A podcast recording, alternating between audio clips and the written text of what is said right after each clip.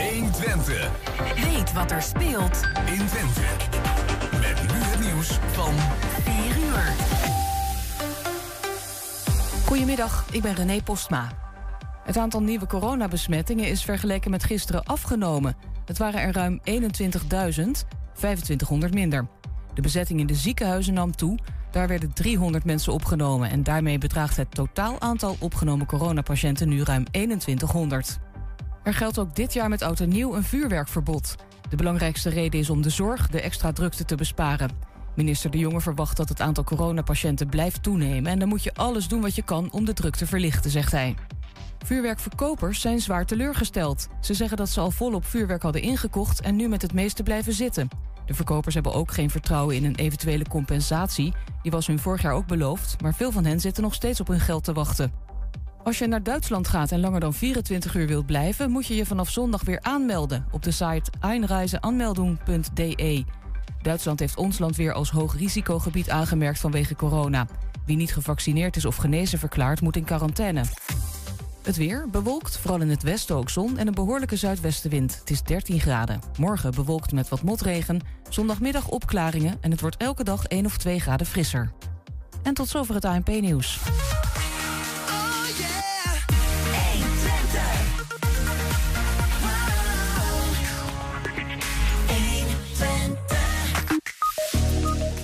Team Twente neemt ons met hun nieuwe documentaire mee in de wonderenwereld van waterstof.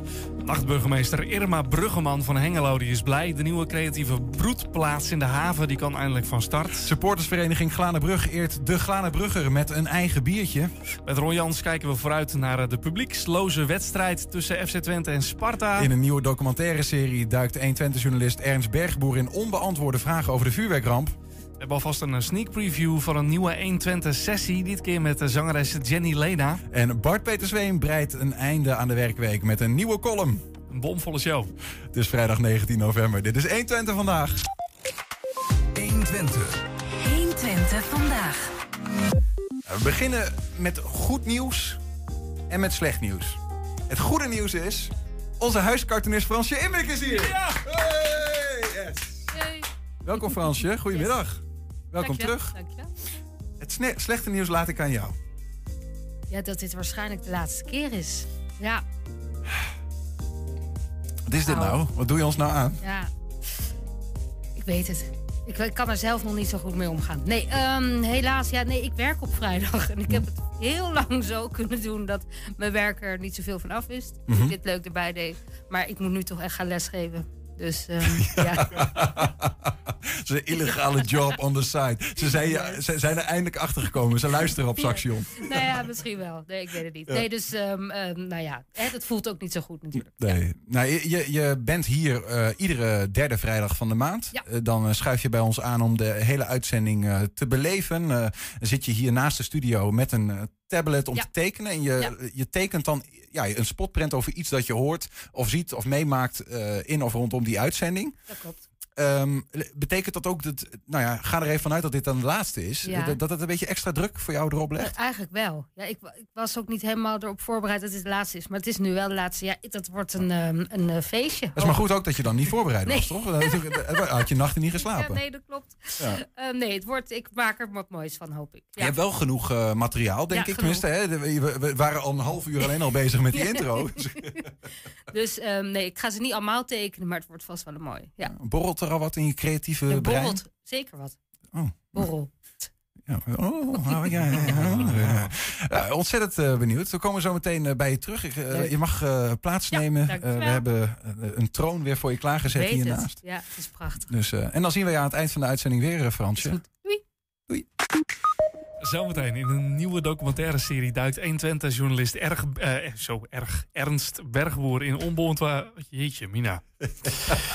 die heeft een prachtige documentaire over de vuurwerkramp gemaakt. En die hoor je zometeen. Ja, we zijn ook als podcast te luisteren. Mocht je ons eh, nog niet hebben gevonden daar, zoek het even op. Spotify, Apple, al dat soort platforms. Je vindt daar op die platforms hele uitzendingen van 120 vandaag. En ook van elke uitzending, of in ieder geval één item, uitgelicht elke dag. 120. 1. 120 vandaag. Al jaren is het eh, Green Team Twente bezig om de meest efficiënte auto ter wereld te creëren. En met succes. Het team dat sleept de ene winst naar de andere binnen. Maar goed ook, want de overstap op waterstof is hoog nodig. Ja, en weet je nou eigenlijk net als ik eh, niet zoveel over waterstof? Jij dan eigenlijk, Evert, even eh, waterstof? Is het je ding? Nou, de, de basis hè, vanuit de scheikunde. Ja, H. Het eerste element volgens mij, toch? Precies. Waterstof, ja. Eh, dat weet ik dan wel, inderdaad. Eh, maar weet je niks? Geen punt, want Green Team Twente komt met eh, eh, een nieuwe documentaire, 16 januari, waarin ze je eigenlijk meenemen in de wondere wereld van eh, de waterstof. Bij ons in de studio zijn eh, Bente Commissaris en eh, Anna Bruining. Welkom, dames. Hallo. Eh, even om dat helder te krijgen. Eh, Bente, jij bent de, de communicatiemevrouw van het huidige team. Ja, klopt. Van het... En Anna, je bent van het vorige team. Ja. Wat doe jij hier dan vandaag ook, Anna? Eh, voor, kon je het niet laten? Nee, ik kan het niet loslaten. het is veel te leuk om eh, het team te zijn. Oké, nee, we komen daar vast nog op. Ja. Ehm, eh, ik heb begrepen dat jullie om twee uur vanmiddag eh bezig waren om bomen te planten bij Hof Espelo. Ja, klopt. Ehm, om natuurlijk in de, het teken van duurzaamheid. Te proberen om de microfoon even heel dicht bij je mond te houden. Ja. Om eh, in het teken van duurzaamheid te blijven staan, eh, zijn wij eh, vanmiddag met een paar teamleden naar het Hof van Espelo gegaan. Om het voedselbos eh, aan te leggen en eh, gezamenlijk eh, bomen te planten. Oké joh, want als mensen dat nu horen en die denken Green Team Twente, nou, dan denken ze, jullie zijn dus een team dat bomen plant. Maar dat is niet jullie core business, right? Nee, Nee. nee. onze core business heeft te maken met het eh, bouwen van een waterstofauto.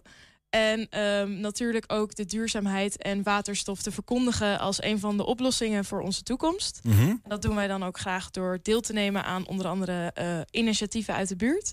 Maar zeker ook onze waterstofauto eh, Ja, en, promoten. daar en daar racen jullie dan ook mee, toch Anna? Ja, dus dan eh, proberen we zo efficiënt mogelijk te rijden. Dan doe je een aantal rondjes in een bepaalde tijd. En elk rondje stop je ook om eigenlijk een verkeerssituatie eh, na te bootsen. Mhm. En op die manier gaan we ook kijken wie dan het minste waterstof en het minste energie heeft verbruikt. ja. En dat is dan de winnaar. Maar efficiënt betekent dat dat je zeg maar eh, dat iedereen een dezelfde hoeveelheid waterstof krijgt en dat je kijkt wie het verste kan rijden? Is dat wat ik me voor me moet zien? Dat zou kunnen, maar wij doen het dus op de manier dat je 15 rondjes moet rijden in een half uur. Ehm, want hoe efficiënter, eh, hoe langzamer je rijdt, hoe efficiënter je rijdt. Dus Mhm. als je gewoon gaat zeggen, rij maar zo ver mogelijk op mogelijk waterstof, dan kan je gewoon 1 kilometer per uur gaan rijden, ben je heel lang bezig. Ja. Dus wij kiezen ervoor om dan een half uur eh, echt te gaan racen. 15 rondjes moet je ook halen in, dat, eh, in die tijd. En dan kijken wie het minste energie heeft verbruikt. Het minste see. ja, waterstof. ja, ja. Nou heeft jullie team, het afgelopen team, heeft de Aurora X gemaakt. Klopt. Dat is de laatste auto die jullie hebben gemaakt. Ja. Eh, dat ging om efficiëntie. Maar ehm, nou heb ik ook begrepen, Bente, dat jullie team daar een beetje van afstapt. Ja, omdat we natuurlijk al tien jaar kennis hebben gevergd in de efficiëntie van waterstof, gaan wij nu ook kijken naar andere oplossingen. Zo zijn wij dit jaar met 27 studenten, een heel groot team, en gaan wij kijken naar de snelheid van waterstof. Wat kunnen we daarmee bereiken en wat kunnen wij binnen een jaar neerzetten om eh, waterstof. Eh, auto in elkaar te zetten op snelheid. Waar komt dat vandaan dan, die, die, die omslag? Ja, want je bent al tien jaar daarmee bezig, maar uiteindelijk Ja. wil je natuurlijk ook efficiëntie, want het gaat om eh, duurzaamheid. Dat klopt. Ehm, die kennis van die efficiëntie van die afgelopen tien jaar zullen we dan ook zeker meenemen. Maar omdat wij dus al zoveel bezig zijn geweest op het gebied van efficiëntie met waterstof, willen wij kijken op andere manieren waarop deze eh, efficiëntie geïmplementeerd kan worden, ook in de snelheid. Met. Ja. Wat voor snelheden kun je verwachten met waterstof? Het eh, doel voor dit jaar is dat wij onze auto binnen 6 seconden van 0 naar 100 km per uur kunnen krijgen. Is dat, eh, ja, dat, is, dat is best snel, maar ik geloof dat een, een Tesla het op dit moment in drie seconden of zo kan. Ja, dat is de helft van de tijd. En daarom eh, proberen wij binnen één jaar 6 seconden. Ja. En wie weet. Maar hoe zit dat dan? een Want even, een, een auto rijdt op een bepaalde brandstof. Maar stel nou dat je waterstof of brandstof hebt. Dan kun je die toch ook soort van omzetten in elektriciteit. En dan daarmee vrij snel rijden. Of waar zit die, dat is eigenlijk mijn vraag. Waar zit die lengte van die, die zes seconden, waar zit dat in, Anna? Nou, die lengte van de zes niet precies. Ehm, het ding is, bij waterstof, het wordt omgezet in elektriciteit inderdaad. En dat kun je gebruiken. En wij gebruiken op dit moment dan ook een motor die eh, zo efficiënt mogelijk moet zijn. Dus die moet heel licht zijn en die moet daar allemaal eh, ja, daar eigenlijk aan voldoen. En daardoor heb je niet gewoon de sterke motor als die in een Tesla zit. Want heb je een hele zware auto, heb je een hele zware motor, rij je niet efficiënt. Ja, ja, ja, ja, ja En precies. nu gaan ze dus kijken naar snelheid. Dus dan ga je ook wel kijken naar. Oh. Ja. En het proces eh, dat tekt, of, ja, heeft ook wel wat tijd om eh, waterstof om te zetten in die elektriciteit. Ja, want onze motor eh, rijdt eh, nu op ehm, wat lager vermogen. En wij gaan nu 50 keer groter met het vermogen. En daar zit voor ons de uitdaging om zoveel vermogen met waterstof in de auto te krijgen en het compact te houden. Want onze auto zal niet al te groot worden. Je had het net over wedstrijd, hè? Want je zei in het verleden was dit een wedstrijd tussen eh, verschillende universiteiten, geloof ik. Hoe zit dat dan met dit? Is dit, is dit, een, eh, is dit jullie eigen idee of is dit eigenlijk nu onderdeel van de wedstrijd? Dat er snelheid eh, bij zit?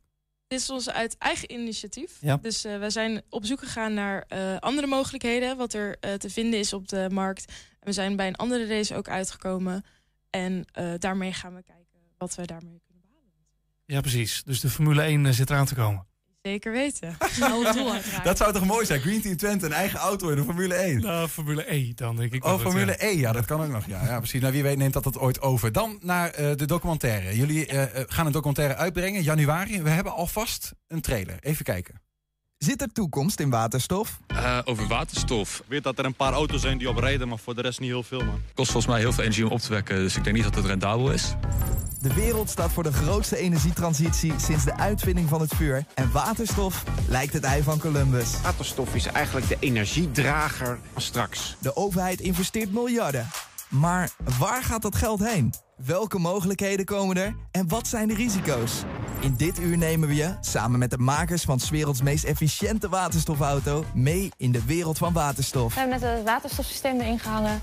Eh, daar gaat waterstof uit zo'n tankje, 1 liter, in en dan krijgen we er elektriciteit uit. En op die elektriciteit rijdt uiteindelijk de auto. Want Green Team Twente gelooft dat er toekomst zit in waterstof. Want je ziet dat door deze energietransitie plots andere landen in de wereld interessant beginnen te worden.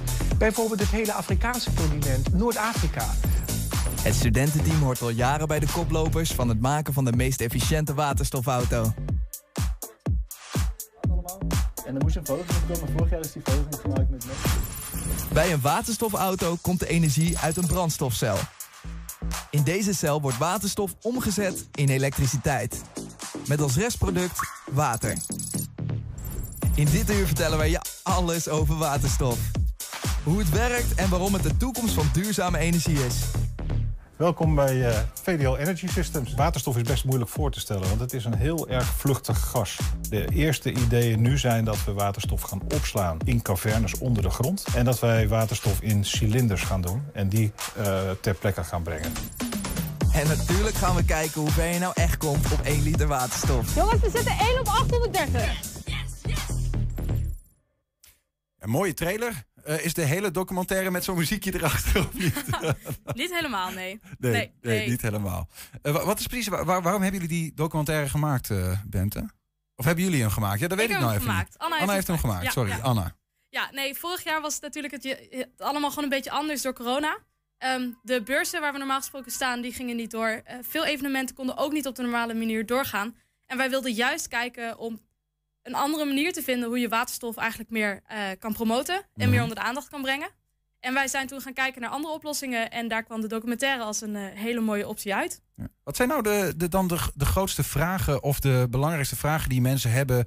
waarvan jullie zeggen, ja, die moeten we wel echt beantwoord krijgen... willen we draagvlak creëren zeg maar, in de wereld om waterstof te gaan gebruiken? Nou, veel mensen die zijn toch wel een beetje bang voor waterstof. Ja. Want eh, eigenlijk weet iedereen het door de Zeppelin die ontploft is waar waterstof in zat. De Hindenburger. Precies, Ja. Alleen het- de grap is dat dat helemaal niet gebeurd is door waterstof. Alleen dat is wel de associatie. Het is, eh, er was een electric discharge in de lucht, waardoor eh, het cel van de Zeppelin eh, in vlam is opgegaan. En dat had niks te doen met de waterstof, maar, Maar dat wacht is wel wat mensen weten. Ja, maar ik heb ook wel, ik heb scheikundelessen gehad ooit. En toen heeft de scheikundedocent een ballonnetje gevuld met waterstofgas. Een vlammetje daarbij gehouden. En dat ging echt gewoon, dat knalde Klopt. uit elkaar. Waterstof kan niet knallen. Oh, Eh, dat kan alleen maar heel erg vlammen. vlammen. Dan vlam, vlamde het uit Dan elkaar. je- ja, dat kan. Nee, ehm, maar wat het ding is, dat waterstof is ook wel heel licht. Dus daardoor moet het ook echt in een hele goede eh, ja, bak zitten eigenlijk, container. Ja. Wat, wat gewoon, daar, daar kan geen gat in komen. Dat moet echt heel, heel vast zijn. En daardoor eh, kan het niet zijn dat die Zeppelin in één keer in de lucht is in de fik is gevlogen. Mhm. Want er was niks aan die container. Precies. Oké, dus waterstof is niet zo gevaarlijk als je zou denken. Als je het goed behandelt. Als je het goed behandelt. En jullie zijn best wel eh, lang bezig bij, eh, bij de UT hè, met dit project. En Dat draait al jaren. Ehm, wat is eigenlijk de verwachting? Wanneer kunnen we dit in de, in de praktijk gaan gebruiken? Wanneer rijden wij met z'n allen op waterstof? Nou, Ja? de eerste waterstofauto's zijn er al natuurlijk. Eh, het probleem ligt natuurlijk bij het infrastructuur. Omdat er nu de dichtstbijzijnde tankstation vanuit Enschede is in Arnhem. En hetzelfde met elektrisch. Eh, zal dat dus de grootste uitdaging zijn om waterstoftankstation in de buurt te krijgen bij jou op je werk, eh Ja, helpt het jullie dan ook dat nu, want je hebt natuurlijk energietransitie ook als het gaat om de verwarming van onze huizen bijvoorbeeld. Mhm. En we gaan van het gas af en Nederland kijkt serieus naar of we door de leidingen die door Nederland eh, lopen eh, ehm, eventueel waterstof kunnen gaan gebruiken. Eh, helpt dat Green Team Twente of, of kunnen jullie andersom daarin ook iets betekenen? Zijn jullie daarmee bezig? Zeker, ja. ja. zeker rondom de actualiteiten van waterstof die er nu zo zijn. En ook dat koning Willem-Alexander eh, van watermanagement nu toch over gaat stappen naar eh, waterstofmanagement. Oh, dat, wist ik niet. Dat is, eh, vorige week is hij in Noorwegen geweest om daarover in gesprek te gaan. Hm. En dat helpt ons natuurlijk ook om te laten zien dat waterstof eh, echt wel booming business wordt voor de onze toekomst. En zeker bij ons project dat eh, er meer belangstelling komt. Ja, en we werken samen met bedrijven ook om kennis uit te wisselen. Dus we werken ook samen met bedrijven die aan het onderzoeken zijn eh, of die, de leidingen die er al liggen, of die gebruikt kunnen worden voor waterstof. En dat kan ook al. Er hoeven alleen maar eigenlijk aan het begin en aan het eind een kleine aanpassing te eh, worden gemaakt. Om Ja. waterstof ook daadwerkelijk als energie te kunnen gebruiken. I see. Hey, jullie zijn twee dames, hè? Eh, vrouwen. Eh, die, die wondere wereld van waterstofauto's, is dat een vrouwenwereld? Nee, dat zou ik niet zeggen. Nee, we zitten met eh, vijf vrouwen op kantoor van de 27. Ah. Het blijft een, eh, tech- de techniek blijft een mannenwereld, maar altijd leuk om in te stappen als vrouw. Ja, wij hadden zes eh, op de 18. Ja, ja, oké. Dus, Dus, da- daar is nog wel wat aan, eh, aan te doen. Maar kijken jullie dan ook, merk je dat er een soort van andere blik is van mannen of van vrouwen naar, eh, na- naar, naar, naar, naar, naar de techniek, naar de waterstofauto, Dat hoe je denk daar ik tegenaan niet. kijkt? Ik denk dat eh, eh, de mensen die in het team zitten, die hebben ook ervoor gekozen om een jaar lang eigenlijk te stoppen met hun studie. En te zeggen, ik ga me volledig focussen op dit project. Dus de mensen die sowieso meedoen in Green Team Twente, die zijn gewoon al super gemotiveerd. Zijn eh, geïnteresseerd in hoe waterstof werkt, in wat er allemaal mee zit. En in een auto bouwen. Want je, we maken gewoon een auto van, van nul. Dus je begint met eigenlijk niks. En dan ga je met je team, maak je hem echt in twee jaar lang. Mhm. En dan dus eigenlijk met twee teams maak je gewoon een hele nieuwe auto. Dus het is het enthousiasme voor die twee dingen gecombineerd. Dat zie je gewoon in iedereen in het team. En het maakt niet uit of je man of vrouw of weet ik veel wat bent. Iedereen die wordt daar gewoon heel enthousiast over. Hoe gaat die van jullie heten, de nieuwste? Geen idee, dat zal eh, binnenkort bekend worden. Oké, wa- wanneer, gaat die, wanneer ga je ermee racen? Wanneer, wanneer is jullie e- eerste echte proef? Eh, hij zal in april eh, kunnen rijden, maar de race zal in juni en in juli plaatsvinden. Oké, maar eerst nog de documentaire, die komt in januari. Hoeveel januari komt die uit? 16 januari in Concordia. 16 januari, Concordia zorgt dat je erbij bent.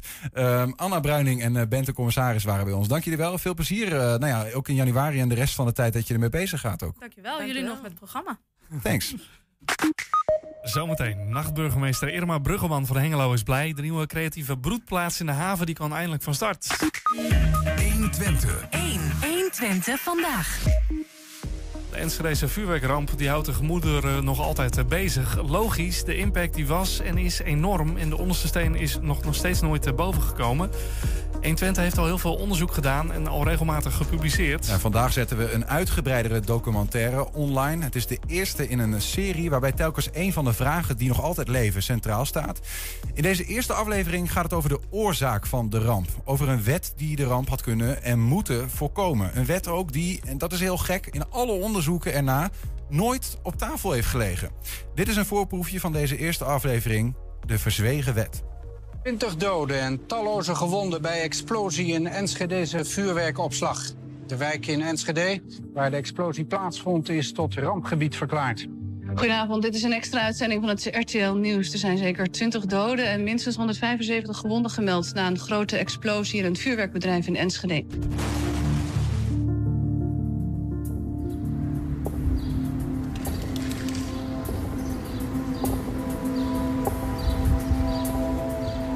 Is de plek waar ruim 20 jaar geleden de zwaarste explosie sinds de Tweede Wereldoorlog in Nederland plaatsvond. Met even verschrikkelijke als bekende gevolgen. 23 doden, 200 verwoeste huizen, 950 gewonden, 1250 daklozen en zo'n 2000 beschadigde panden en een schade die in de miljarden liep.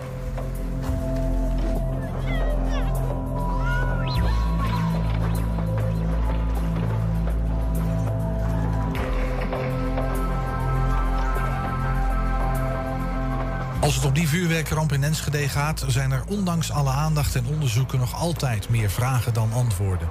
Dat heeft al die jaren alle ruimte gelaten aan wilde en minder wilde theorieën. Over de aanloop, over de toedracht, over de nasleep.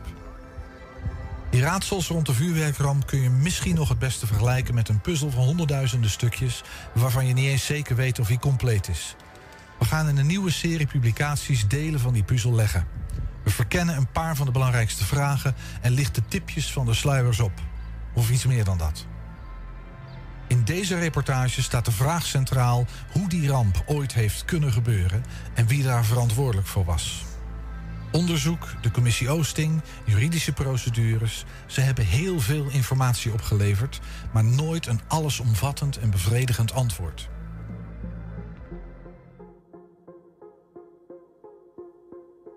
Allemaal afleiding, zegt de brandweerdeskundige en ex-brandweerofficier Fred Vos. Volgens hem is er maar één oorzaak en die is bovendien helemaal niet ingewikkeld. Hij is alleen verzopen in al die onderzoeken. Verzopen en verzwegen, al dan niet bewust. We hebben het over de brandweerwet van 1985. De enige wet die ging over branden, explosies en rampen. De wet die de ramp had kunnen en moeten voorkomen. Mij valt dan meteen op. De brandweerwet wordt niet genoemd. Dus die, hoe bedoel je? Totaal in al die onderzoeken vind je de brandweerwet 1985 niet terug. Dat was de wet die van toepassing was. En die beoogde om alle nadelige effecten te voorkomen, te beperken en te bestrijden. Maar dat is. Het lijkt me ongelooflijk merkwaardig. Dat de wet die daar precies over gaat. niet is meegenomen. Hij is dus ook niet meegenomen in onderzoek. Ik dan. vond dat verbijsterend. En ik heb dus ook meteen de, de, de commissie Oosting benaderd. En ik kreeg de vicevoorzitter eh, aan, de lijn. En die mevrouw die zei... ja, meneer Vos, het is heel erg, maar het was zoveel en zo moeilijk en ingewikkeld. En ja, die was volgens mij bijna in tranen. Dus ik heb gedacht, ja, ik heb het bericht afgegeven... en er zullen andere mensen toch ongetwijfeld... het hele Nederlandse brandweerwereld zal toch straks opstaan en zeggen... hé, hey, hoor eens even, eh, eh, die brandweerwet... wij moeten er wel van leren als er iets mis is met die wet. Verzwegen. All over tot nu, tot heden. De hele documentaire over de verzwegen wet die staat vanaf vanavond eh, online met een uitgebreid artikel. Aan de tweede aflevering wordt op dit moment nog gewerkt. Die gaat over de vraag of nou echt te, eh, te zwaar en te veel vuurwerk bij SA Fireworks heeft gelegen. De verzwegen wet eh, komende zondag vanaf 6 uur te zien op tv. Wordt uitgezonden ieder uur op ons kanaal. Straks kijken we met Ron Jans vooruit naar de publieksloze wedstrijd tussen FC Twente en Sparta. 120. 120 vandaag. De nieuwe kunstwerkplaats De Mullerwerf in de haven van Hengelo kan van start. De gemeente Hengelo heeft een subsidie van 20.000 euro toegekend voor de ontwikkeling van de kunstwerkplaats. Initiatief en concept van Irma Bruggeman, nachtburgemeester en voorzitter van Stichting 074 PK. Eerder vandaag werd via virtu- virtual reality een symbolische aftrap gegeven van de start van de kunstwerkplaats door de wethouder Bas van Wakeren van Cultuur. En dat ging zo.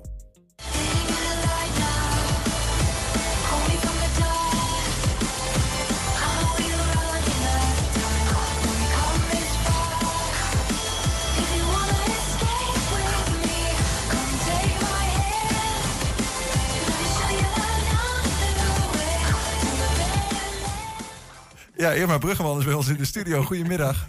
dit, dit moeten we even uitleggen, want we, we horen, dit luisteraar hoort alleen maar geluid. Wat zien we hier nou, Irma? Ja, we zien hier eh, cultuur, wethouder van cultuur Bas van Wakeren... die voor het eerst een eh, VR-bril op heeft en daarin eh, ook daadwerkelijk iets doet. Ja, hij is een soort van aan het stompen in de ruimte. Ja, komen, als je een VR-bril op, op hebt, dan, dan komt het echt enorm op je af. Maar dat zijn gigantisch grote dobbelstenen. En die moet je doormidden hakken met die zwaarden die je dan in de hand hebt. Ja, ja. Dus eh, daarom zie je hem ook bukken, want er komen ook hele grote blokken voorbij. En dat, ja, dat is echt beangstigend. Dus, eh, ja. Waar- waarom hebben jullie voor deze eh, manier gekozen? Dat hij met een VR-bril op Nou, ik heb Bas als dank voor zijn medewerking een boek Kunstbegrijpen cadeau gedaan. En daarin zie je een overzicht van alle kunsttrends en stromingen vanaf de renaissance, vanaf ongeveer de helft van de 15e eeuw, tot aan nu. En de laatste kunsttrend in dat boek is VR, virtual reality. Dus het leek mij een heel mooie symboliek om hem daarmee eh, de aftrap te doen geven. Ja, en en een fantastische eh, techniek, eh, vind Ja. ik. Ik heb het een aantal keer mogen ervaren. Het is natuurlijk allemaal nog in de kinderschoenen, maar het is fantastisch. Ehm, dan eh, naar die kunstwerkplaats en naar de subsidie. Gefeliciteerd eh, daarmee. Dankjewel. Ja. Ja, zeker. Ja, de, hoe Blij. blij zijn, zijn, eh, zijn jullie daarmee? Ben je daarmee? Heel blij natuurlijk. Ja, die erkenning is natuurlijk geweldig. Ik bedoel, de, de gemeente Hengelo neemt daarmee toch ook haar creatieve klasse serieus. En, eh, Ja, alleen- vind je met, met, met 20.000 euro is dat Ja, serieus Het nemen? komt uit het pad coronagelden, dus er zijn beperkingen aan. Maar het is een nieuw initiatief. Dus ja, om nou meteen eh, structurele subsidie te eisen, dat, eh, dat leek mij niet realistisch. Hm. Dus ik ben heel blij met dit begin. En omdat die gemeente ons erkent, maak je ook meer kans op, op andere subsidies. Dus die eh, ben de- ik ook aan het aanvragen. Ja, precies. Ja. Er is een eh, startmotor is er nu. En was het ook zonder deze 20k eh, niet mogelijk geweest? Nee, dat was het niet mogelijk geweest. Hoe belangrijk is het dat die, dat die kunstwerkplaats er nu is in de haven? Ja, geweldig. Kijk, het- ik heb hier geloof ik dit jaar, begin dit jaar nog gezeten om te vertellen hoe eh schraal het kunstklimaat in Hengelo is. En dat begint nu toch echt verbetering in te komen. Dus ja, deze kunstwerkplaats maakt het voor kunstenaars die thuis een eigen ateliertje hebben, wat vaak klein is, toch mogelijk om aan grote projecten te werken. Om elkaar te ontmoeten, om te manifesteren, te exposeren. Dus in die zin eh, denk ik toch dat het, eh, dat dat goed is voor eh, de hele club. ja.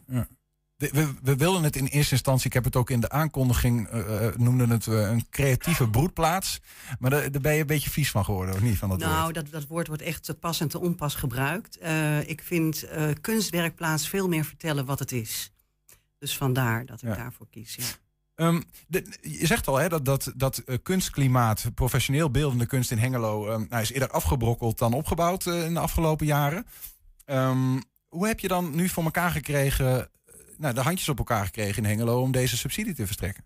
Nou, ik ben werkelijk met iedereen gaan praten. Dus die, en met die, die 70, 80 kunstenaars zijn erop afgekomen. Daar heb ik mee gepraat. Met alle gemeenteraadsleden, met, de, met de wethouders, met de beleidsmakers.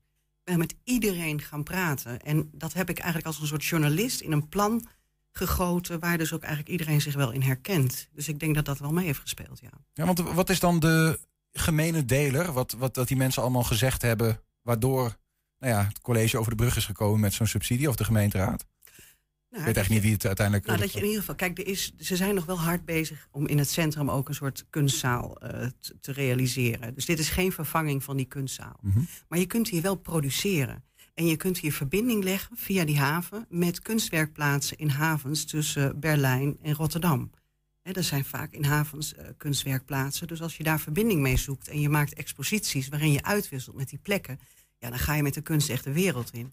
En eh, ik denk dat dat eh, heel veel mensen heeft aangesproken. Ja. Dat is, dat is ook echt eh, de bedoeling, om Ja. worldwide te gaan wat dat betreft. Worldwide, ja. Oké, ja. oké, de lat ligt hoog. Ja, natuurlijk. Ja. Ik ben, je moet naar de sterren reiken, hè? anders zit je met je handen in de drek. We zagen hem net al even stompen in de ruimte met een eh, gekke bril op zijn hoofd. De wethouder Bas van Wakeren. We hebben ook een reactie van hem over nou ja, dit nieuwe initiatief. Goede initiatieven, die willen we graag omarmen. Dat is goed voor onze stad, voor onze inwoners.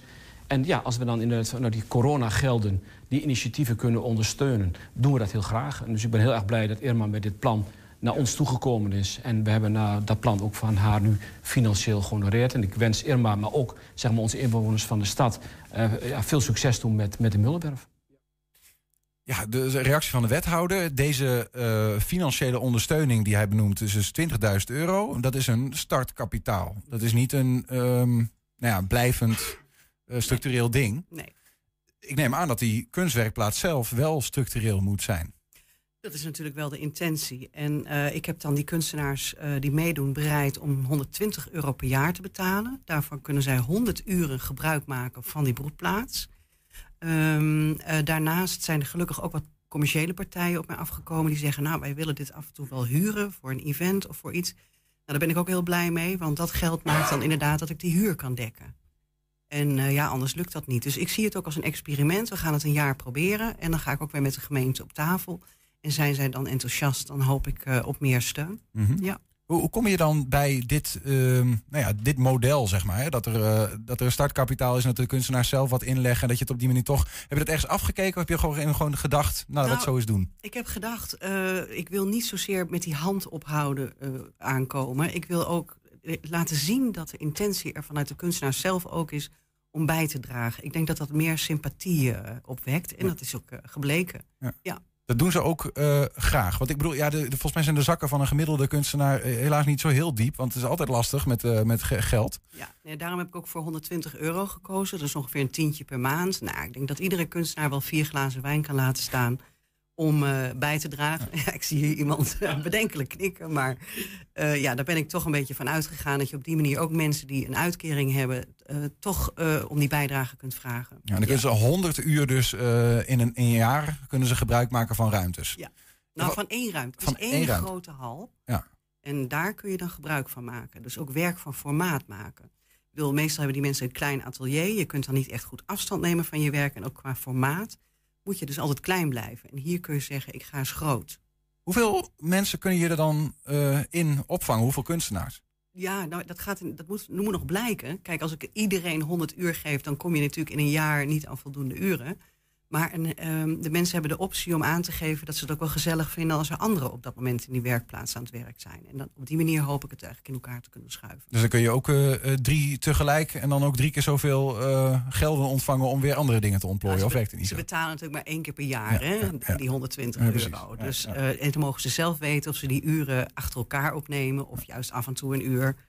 En, eh, en heel veel mensen gaat het ook om de ontmoetingsplek. Hè. Je, er is een open haard, eh, er is een hele mooie grote glazen kas waar ze in kunnen zitten. Dus je kunt daar ook gewoon lekker eh, samen zijn en exposeren en manifesteren. Staan ze in de rij? Ik ga het merken. Ik ga deze week het betalingsverzoek de deur uit doen. Dus ik ben erg benieuwd. Ja, wij ook. In ieder geval, eh, de eerste stap is, eh, is gezet en is helemaal gelukt. Eh, op naar nou ja, structureel die kunstwerkplaatsen. En dan de internationale wereldheerschappij.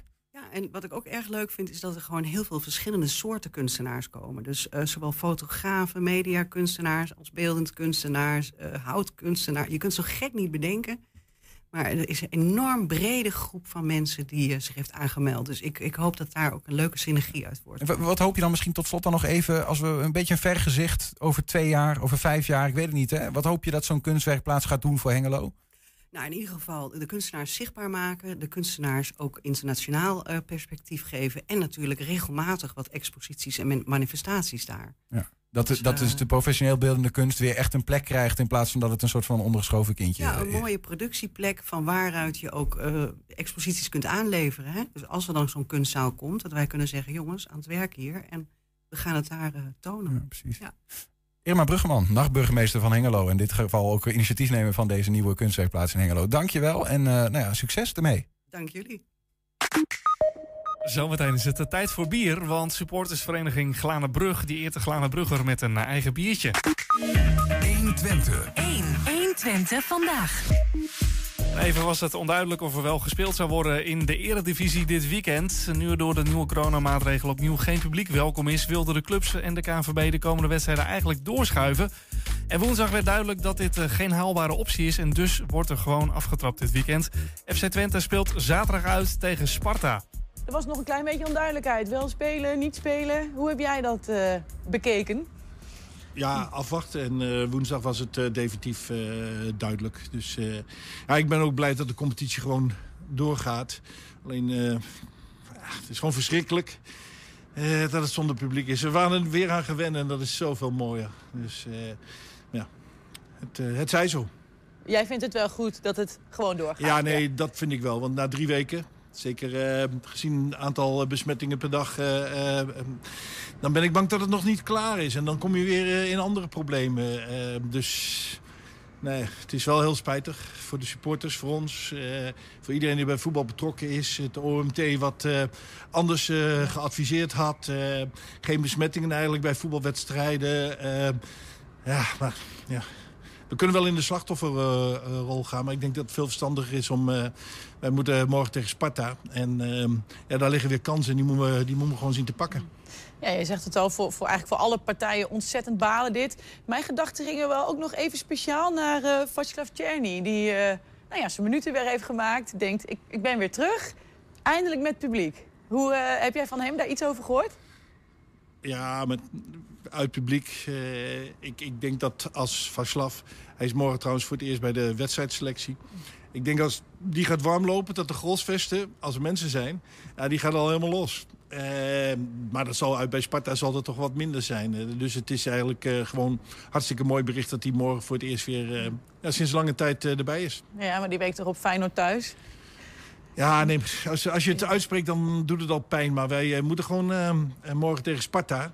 En daar vallen weer drie punten te halen. En zou dat, en dat kan, tegen een lastige tegenstander. Vorig jaar hebben we maar één punt tegen Sparta gehaald. Eh, maar dan, ja, dan, dan, we willen zo graag omhoog kijken en, en ja, daar blijven staan waar we staan. Nou, laten we het dan inderdaad even richten op dat hij er weer bij zit. Ja, vorige week die minuten tijdens de oefenwedstrijd. Is altijd even afwachten hoe iemand daarop reageert. Dat zei hij ook. Hoe ging dat deze week? Ja, goed. Eh, hij heeft 20 minuten gespeeld, dus fysiek... eh, hij was na de wedstrijd best wel, eh, wel emotioneel eigenlijk. Eh, maar dat, ja, dat heeft hij heel snel en dat, dat is ook zijn, zijn kracht eigenlijk. Eh, maar hij, van de week eh, heeft hij alles meegetraind. Eh, dus dan is het ook logisch als je alles meetraint... dat je weer eh, bij de wedstrijdselectie zit.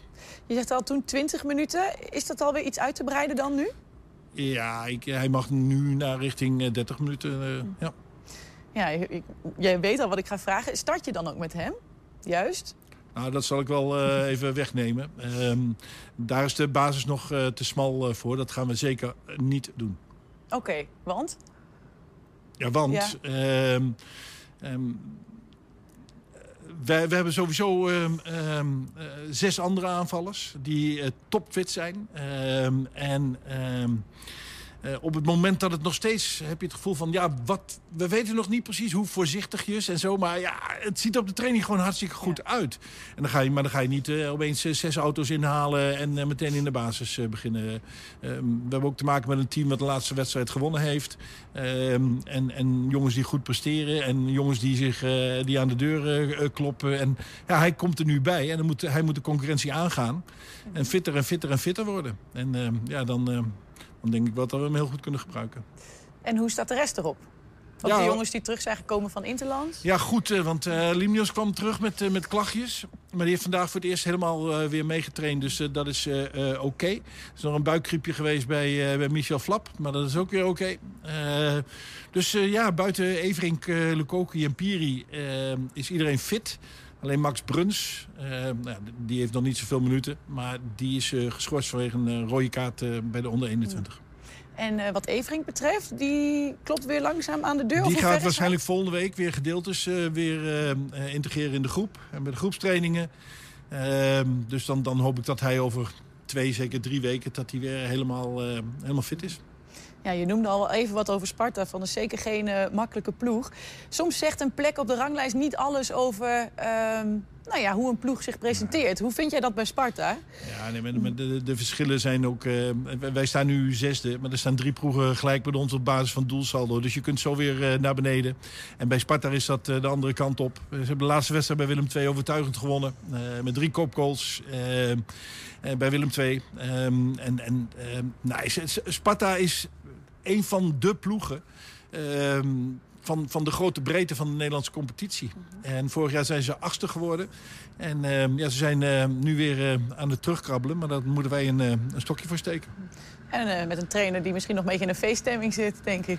Nou, Henk Vrezer is een zeer gewaardeerde en respectabele collega. Die, die hangt echt niet aan de lampen en, en dat soort dingen. Nee, die, die heeft het eh, goede borden bij Sparta. Die heeft zijn focus al lang op die wedstrijd, wil jij zeggen. Ja, maar dit, dit- ik vind het wel mooi. Want eh, ja, ik, ik, ik zou best benieuwd zijn hoe het zou zijn om, om eh, bij het Nederlands elftal en onder Van Gaal te werken.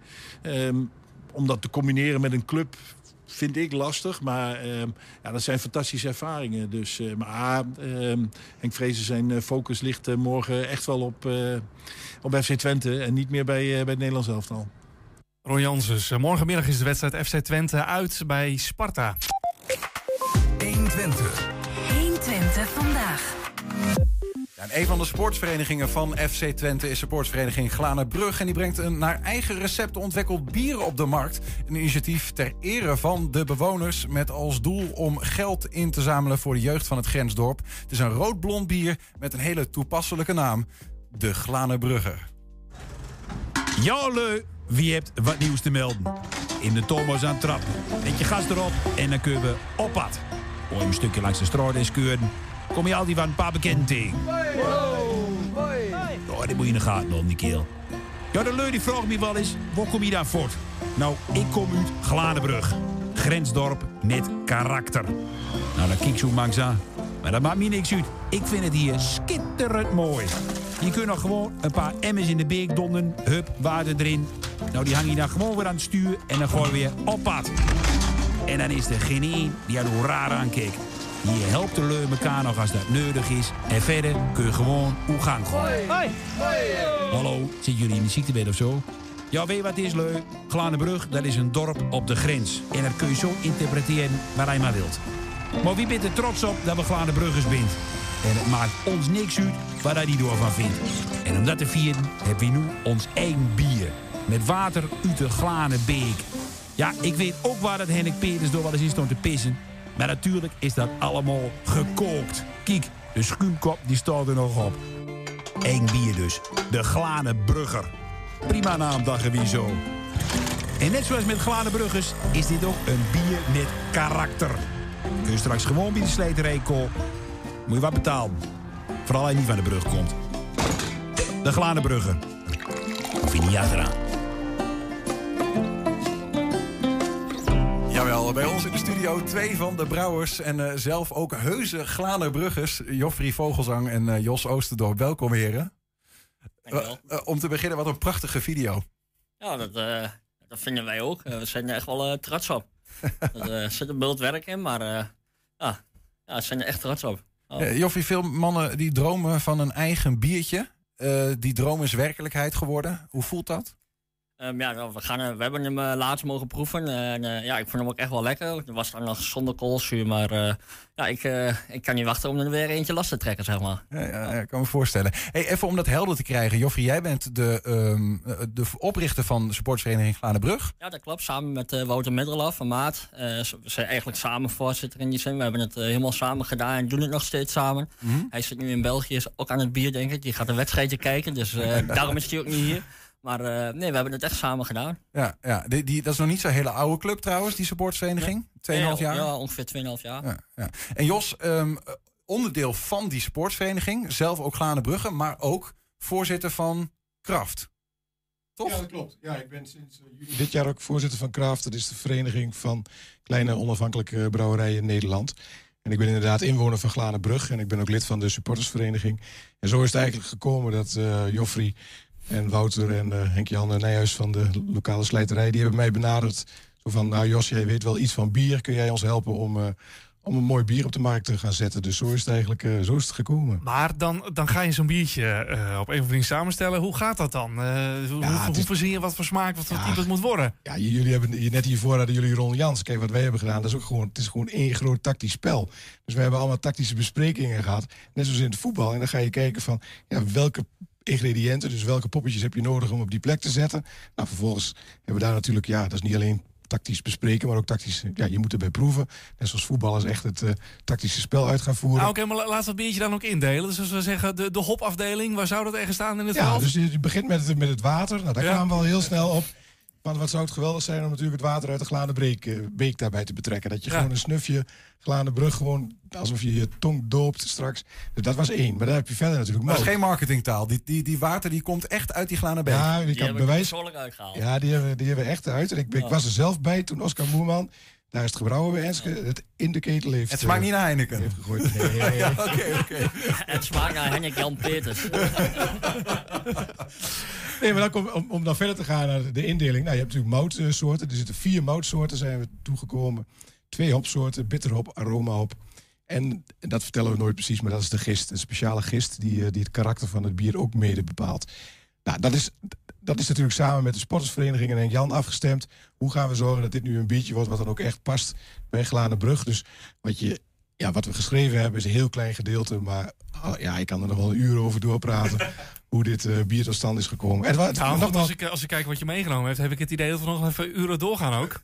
Over het biertje. ja, er staat hier heel Ja, we zitten bier. vlak voor de vrijdagmiddagborrel, Ja, dus... eh huis. Maar we- misschien dus de belangrijkste vraag... Nou, ik weet niet of dat de belangrijkste vraag is... maar toch wel een kernvraag. Waarom heeft een supportsvereniging van een voetbalclub... of Glanenbrug een eigen bier nodig?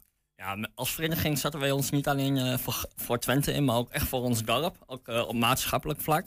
En eh, ja, nou goed, dit staat eigenlijk ook een beetje symbool voor de naberschap in Glanenbrug.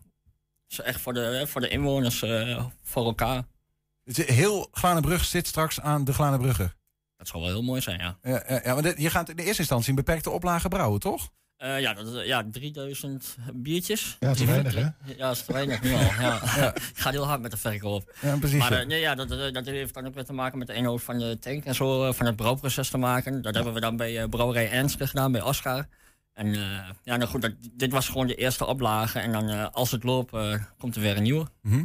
Wij, wij gaan straks proeven, want we moeten natuurlijk wel even echt proefondervindelijk zien en proeven, ruiken wat het dan is, die Glanenbrugger. Kunnen we hem eindelijk eens echt ja, proefondervindelijk, nou ja, het zal maar niet verder gaan. Maar eerst eventjes, je zegt al even, het is ook een maatschappelijk ding. Hè, het geld wat dit oplevert, gaan jullie investeren in de jeugd van Glanenbrug. Maar wat betekent dat echt concreet dan? Eh, nou ja, sinds de corona merk je ook dat heel veel jeugd op straat, eh, er worden dingen vernield. Maar weet je, we willen dat toch een beetje eh, positief om gaan draaien. En dat investeren in de jeugd, zodat we weer meer ja, ontplooiingsmogelijkheden krijgen. En wat voor mogelijkheden dan? Heb je dat al scherp? Eh, ja, er, er is weer een jeugdhonk eh, in, eh, waar, die opstart is bezig, zeg maar. Daar is Danny de Jong dan mee bezig. Eh, ja, die heeft ook middelen nodig om dingen in gang te kunnen krijgen natuurlijk. En ja, we hopen daar een steentje aan bij te kunnen dragen op deze manier. Ja, ja. Ja. Jos, ehm bierconnoisseur. Hè? Je zegt al, voorzitter van een club van allerlei kleine brouwerijen. Hoeveel jaar drink je al bier? Hoeveel jaar ben je al een, een, een, een kenner aan het worden? Ja, dat mag, ja to- toen, toen, ik, eh, toen ik klein was, eh, toen eh, mocht je met 16 eh, bier drinken. Maar van mijn pa mocht ik op mijn 14e al wel een eh, biertje. Maar dat mag nu natuurlijk niet meer. En dat is ook prima. Dat is nu vanaf 18. Ja. Maar ja, 14 plus. En dan drink ik dus al, eh, ja, ben, ik ben nu 59. Dus reken maar uit. Voor jou heb je een proefmodel staan van Ja. de Glanenbrugger. We hebben hem hier, een echte. Een echte, vers uit de tank. uit de tank. Eh, eh, eh, misschien zou je hem zeg maar, willen ontkurken en, eh, en ondertussen, nou, misschien met z'n tweeën even willen, willen vertellen van ja, hoe, wat is nou de, de, de, de trick? Hoe moet je dit drinken? Hoe moet je het inschenken? Wat, wat, wat gaan we doen? Ja, als ik het in moet schenken, dan zou ik eigenlijk eventjes de, de microfoon weg moeten leggen. Ja, maar- Nee, hier, anders kun je even die microfoon. Als jij, hem- ja, precies zo. Doen we het zo. Nee, dit is niet het definitieve glas. De, de supportersvereniging heeft ook een geweldig... eh Als je iets omhoog houdt, hebben we hier een camera die kan met je meekijken. Bijpassend glas. Dus we hebben nu wat proefglaasjes meegenomen. Dan kunnen we het eerste flesje trouwens, wat uit de tank komt, kunnen we nu ook Oh. eh, inschenken. Ja, het is eigenlijk heel simpel hoor. Zoals je het normaal doet, je houdt hem een klein beetje scheef. Nogmaals, het bier is nog niet helemaal uitge, uitgegist. Dus ik zal nu gewoon vier kleine glaasjes maken, dat we allemaal eh, een beetje kunnen proeven. Het is onderuit de tank, rechtstreeks uit de tank. Dus er zit ook wat troebeling in die er straks niet in zit. Dus het zal straks... Dan ga ik voor de laatste, dat ben ik dan zelf maar... eh, Zijn dat alle stukjes het uit, uit, uit, daar daar krijg je is hoofdpijn dat, van, eh, zeggen ze. Klopt dus dat? wat, je, dus wat je ziet is het schuim, dat moet er nog opkomen. Dat gaat over twee weken gaat hij op de fles. En dan zal het, eh, wat dat betreft, kunnen we nu dus eh, het bier gaan verdelen. Oké. En dan kun je hem, proeven. Normaal gesproken dan ruik je een klein beetje. We geven de een zijn aan, We zijn met z'n vijf, hè. Dus Julian. Nou ja, en dan, ik, heb, ik heb al in mijn leven zoveel bier het, het, ja, het hoofdpijnlaagje krijgt de Joffrey nu. Het Nee, wat wel goed is om met één, één gaat van je neus nu te ruiken. Dus niet, Ja. met, niet met beide, maar met één. Mag je die andere hoef je niet dicht te knijpen. Dat staat wel leuk, maar dat is niet echt. eh. Ja, En dan, dan, dan, dan, dan, hoor je dan ruik je eigenlijk een beetje het aroma. Nou, dan gaan we gewoon proeven. En dat is niet, eh, niet zo heel ingewikkeld. Maar je neemt het even in de mond. We gaan natuurlijk niet zoals met wijn, dan gaan we roggelen en het weer uitspugen. Maar we laten het even op de tong liggen en we slikken het lekker door. En als het goed is, er zit er één moutsoort in, die is een heel klein beetje karamelachtig. En dat karamel, dat voor een heel licht zoetje. Maar je moet op de afdronk ook een klein bittertje. Moet je Ja. proeven. Maar nogmaals, kijk, over smaak valt niet te twisten. Dus dit is een speciaal bier. Het is een rood blond bier. En rood is natuurlijk door een van de mouten die erin zitten zo ontstaan. En rood en de link naar eh, de supportersvereniging. Mhm. De rode kleur. En het komt dus uit een mout. En die mout is ook voor het karamelachtige. Dus ik ben wel benieuwd naar jullie eerste reactie zo vers van de... Ik ben even druk hoor. Nou, als dit de smaak Ja. van, de, van de glaande beker is, dan eh Ja, nou, haal ik mijn water voor vandaan. hè. we hebben nog een sixpack. Maar de beker en ik Jan Peters, hè? Ja, ik zou eh, Harry Mens zei al zeggen. Lekker. Ja. nee, het is heerlijk. Het, het smaakt heel goed. In mijn beleving een beetje zoet, wat fruitig of zo. eh. Ja, dus wij, dan zeggen we fris en fruitig, maar dat zijn heel veel bieren. Mhm. Maar die fruittonen die komen wel, ook de gist die we hierin gebruikt hebben, die zorgt ervoor dat die toch eh, de wordt, als het omgezet wordt in, eh, in de, onder andere de alcohol, maar dan die aroma's die komen, die zijn inderdaad wel wat, eh, wat fruitig. En dat moest het ook zijn. Het moest wel een doordringbaar biertje zijn. Eh, Maar dat, dat is wel gelukt. Hij is niet heel bitter inderdaad. Het is, eh, Nee, het is heel licht. moet echt gewoon Ja. bre- breed aanspreekbaar zijn. hè, Ja. Voor een brede Ja. doelgroep. Hè, makkelijk drinkbaar. eh, ja. Ja, maar wel, wat we ook in de video zagen, voor niet-Glanenbruggers duurder dan voor eh wel Glanenbruggers. Ja, nou ja, dat eh Nou, laat maar niet slijten. Zoals, zoals het er nu uitziet, is het niet eens meer te verkrijgen buiten. Ehm, eh, tot slot dan, eh, eh, Jos. echt, je, bent- je bent, jij bent die bierconnoisseur. als geheel onafhankelijk proever van je eigen bier, hè? Nu. Ja. Ehm, wat voor cijfer geef je hem zelf? Deze, dat, maar ik kijk altijd naar een heel project, hoe de samenwerking is geweest, hoe het bier is, wat het bier drink je dan samen. En dan komt dit gewoon op een mooie 9. Kijk aan. Mooie 9. Ik vind het ook echt heerlijk. Voor mij krijgen jullie ook die 9. Dankjewel. Helemaal goed, Top. dankjewel. Jos Oosterdorp en eh Joffrey Vogelsang waren bij ons met een nieuw biertje, de Glanenbrugger. En wie weet drink je hem ook nog eens zelf als die ooit verkrijgbaar wordt in de winkel. Dankjewel. Dankjewel. Alsjeblieft. Straks de allereerste 120 spotprint. eh, oh, sorry, de allerlaatste 120 spotprint van de dag van Fransje Immink. Ja, het is chaos vandaag. 120. Ik ben nu al dronken. Jenny Lena die treedt vanavond op in het eh, Wilming Theater. Maar vanmiddag bracht ze al even een bezoek hier aan de studio van 120. De zangeres is bekend als eh, ja, van The Voice of Holland. En daarvoor trouwens als achtergrondzangeres van Anouk. En ze heeft eh, vanmiddag een hele exclusieve sessie hier gehouden bij 120. Die staat vanaf dinsdag online. Maar we hebben alvast een kleine voorproef voor je.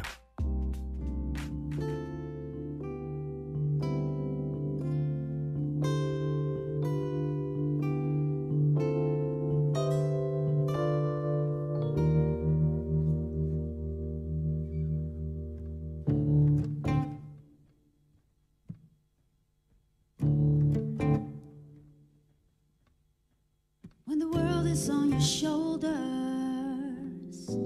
gotta straighten up your act and boogie down. If you can't get with the feeling, then there ain't no part of you, and it's part of town. Cause with the party people night and day,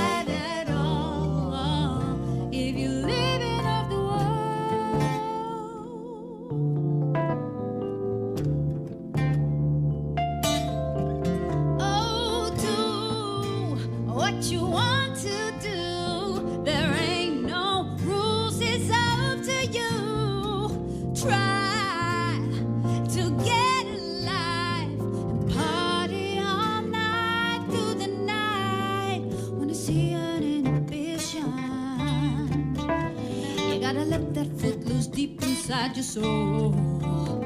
Wanna see an exhibition? Better do it now before you get too old. Cause with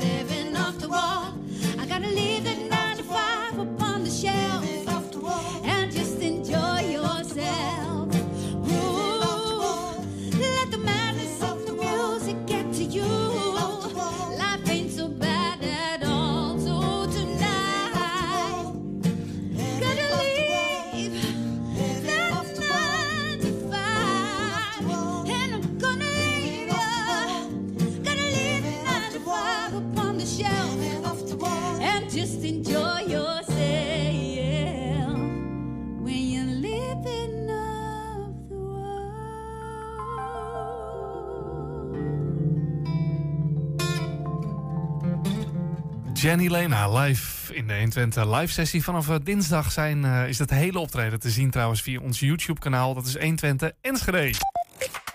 120. 120 vandaag.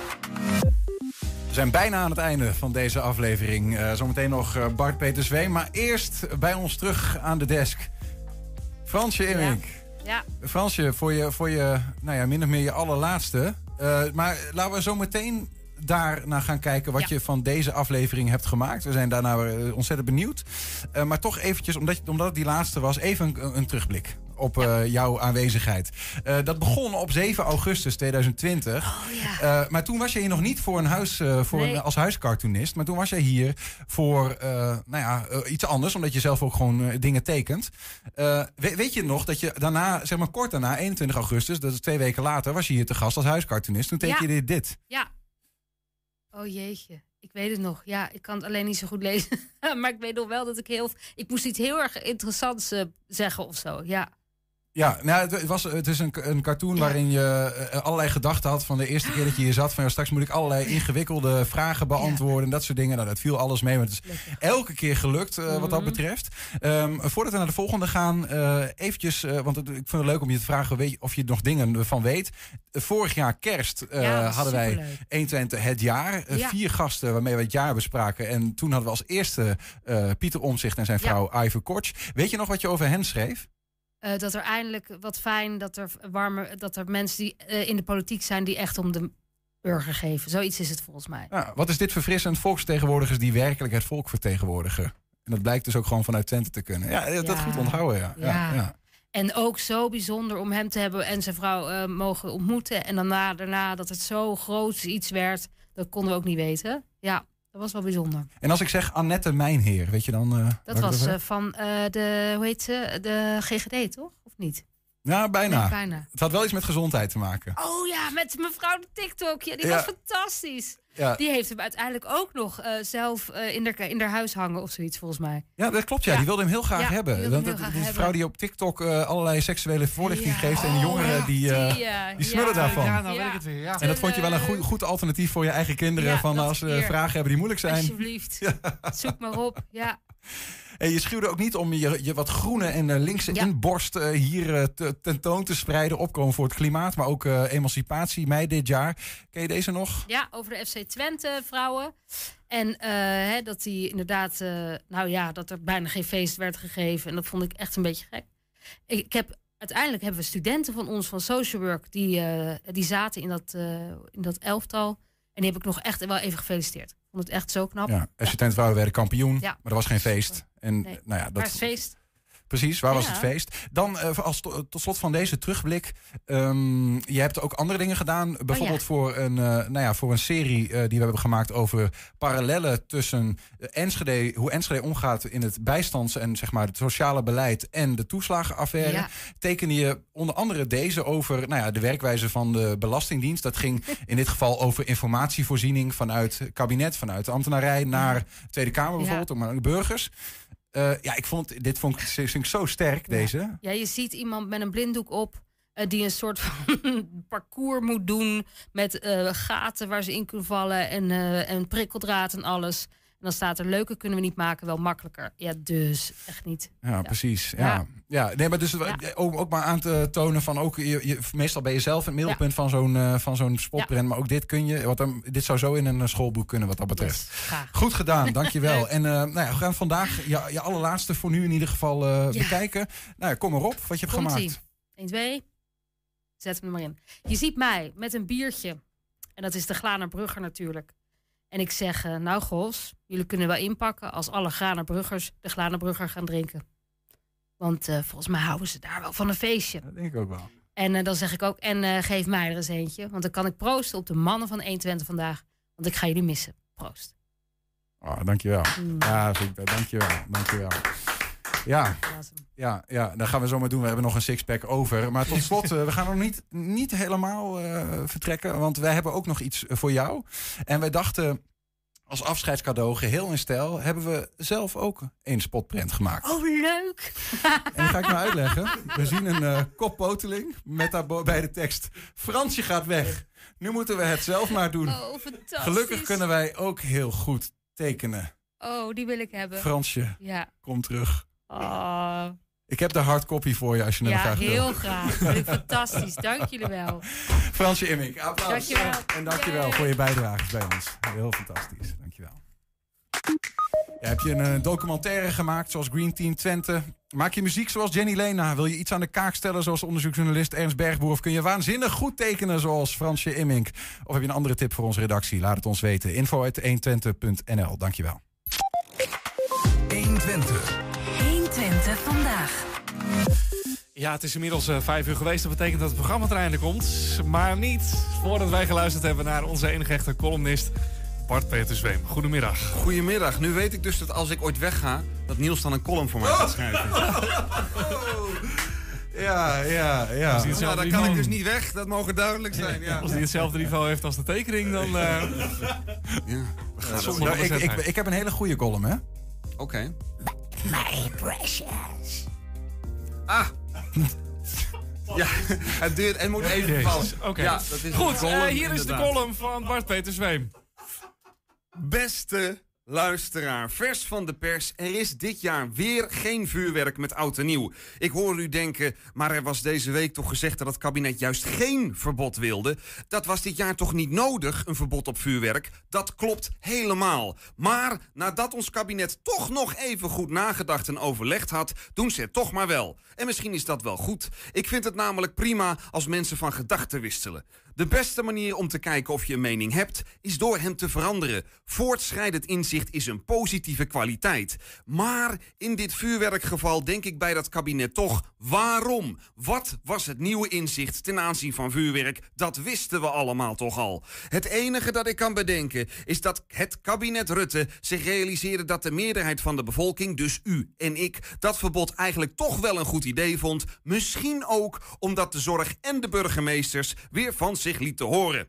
Wij hebben denk ik een kabinet dat alleen iets durft te doen als ze het idee hebben dat ze er echt niet onderuit kunnen. Alle kabinetten Ruttes in een notendop. Wij van Rutte 3 doen alleen iets als het echt niet anders kan. Wij van Rutte 4 gaan niet moeilijk lopen doen tenzij het echt misgaat. Want problemen willen voorkomen is natuurlijk voor mietjes en linkse idioten. Echte politiek, zoals van kabinet Rutte 5, komt pas in actie als het heel erg misgaat. Dus bijvoorbeeld met corona-pandemie golf 300 grijp je als kabinet Rutte 7 nog steeds pas in als het echt erg wordt. En ja, dus altijd net iets te laat. Maar wat is het alternatief dan? Een vooruitziende blik of voorzorgsmaatregelen? Gadverdamme. Nee, wij van kabinet Rutte 11 grijpen pas in als het echt misgaat. Trouwens niet alleen bij corona, maar ook bij onbenullige onderwerpen waar we nattigheid bij zouden kunnen gaan voelen. Bijvoorbeeld bij de waterkwaliteit van kleine oppervlaktewateren. Iets in het nieuws van afgelopen week. Geen idee wat daarmee bedoeld wordt. Ik ben geen eend, ik ben geen vis. Wat is überhaupt klein oppervlaktewater? Nou, dat zijn dus sloten, vijvers en kleine plassen. En waarom was dat dan in het nieuws? Nou, de waterkwaliteit van 83% van het oppervlaktewater, dat is best veel, 83%. Dus van die sloten, vijvers en kleine plassen in Nederland is schijnbaar niet op orde. Daar zitten allemaal stoffen in die je er eigenlijk niet in wil hebben. Is dat nou een probleem? Ik heb geen idee. Wat zou kabinet Rutte 26 zeggen? Ik denk dat Rutte 44 zegt: wij maken ons niet druk over Nederlands water. Waarom zouden we? Het is niet zo dat we van water afhankelijk zijn of zo. Alleen is het ding dat de EU, jawel de EU, ons verplicht om al dat water over een paar jaar op orde en gezond te hebben. Super kinderachtig van de EU. Stik daarin, EU. Stik daarin. Wat moet u denken aan stikstof, waar we ook problemen mee hebben? Dat moet ook omlaag van de EU. Dat is helemaal niet fijn. Helemaal niet zo fijn. Wat moet u denken aan fijnstof, wat ook omlaag moet van de EU? Wat is die EU eigenlijk toch vervelend met hun regels waarmee ze uw en mijn gezondheid willen beschermen? Bijna net zo vervelend als die burgemeesters die dat vuurwerkverbod willen hebben. Of net zo vervelend als het OMT die de hele tijd strengere coronamaatregelen wil. Wat raar eigenlijk dat al die verschillende partijen gezondheid belangrijker lijken te vinden dan kabinet Rutte 98. Ja, misschien dat kabinet Rutte 133,5 op het laatste moment alleen ook nog ineens zijn mening daarover verandert.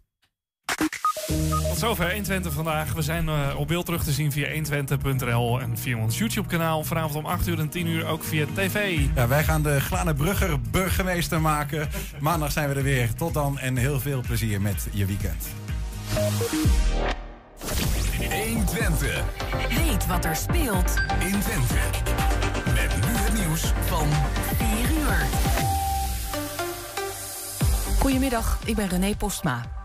Het aantal nieuwe coronabesmettingen is vergeleken met gisteren afgenomen. Het waren er ruim 21.000, 2500 minder. De bezetting in de ziekenhuizen nam toe. Daar werden 300 mensen opgenomen en daarmee bedraagt het totaal aantal opgenomen coronapatiënten nu ruim 2100. Er geldt ook dit jaar met en nieuw